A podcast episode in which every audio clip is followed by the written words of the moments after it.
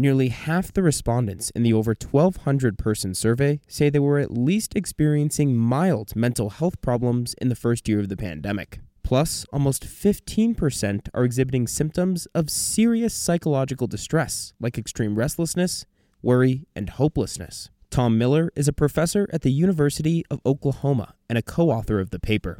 Basically, these results, I think, serve as kind of a cry for attention when it comes to what appears to be very serious issues of um, psychological distress across the rural West. The survey polled from non metropolitan areas in 11 Western states and also looked at how COVID 19 affected respondents' economic and physical well beings. Miller hopes policymakers look at this data as an argument for increasing resources for mental health in the region. The average rate of psychological distress nationwide before the pandemic was just 3 to 5 percent, 10% lower than what this survey found. And there's a lot of places in overall in the rural West that are really struggling and have been for a while. And so I think that's another reason why we're seeing these mental health impacts. I mean, even if this level of mental distress wasn't associated with COVID, it's still a huge problem.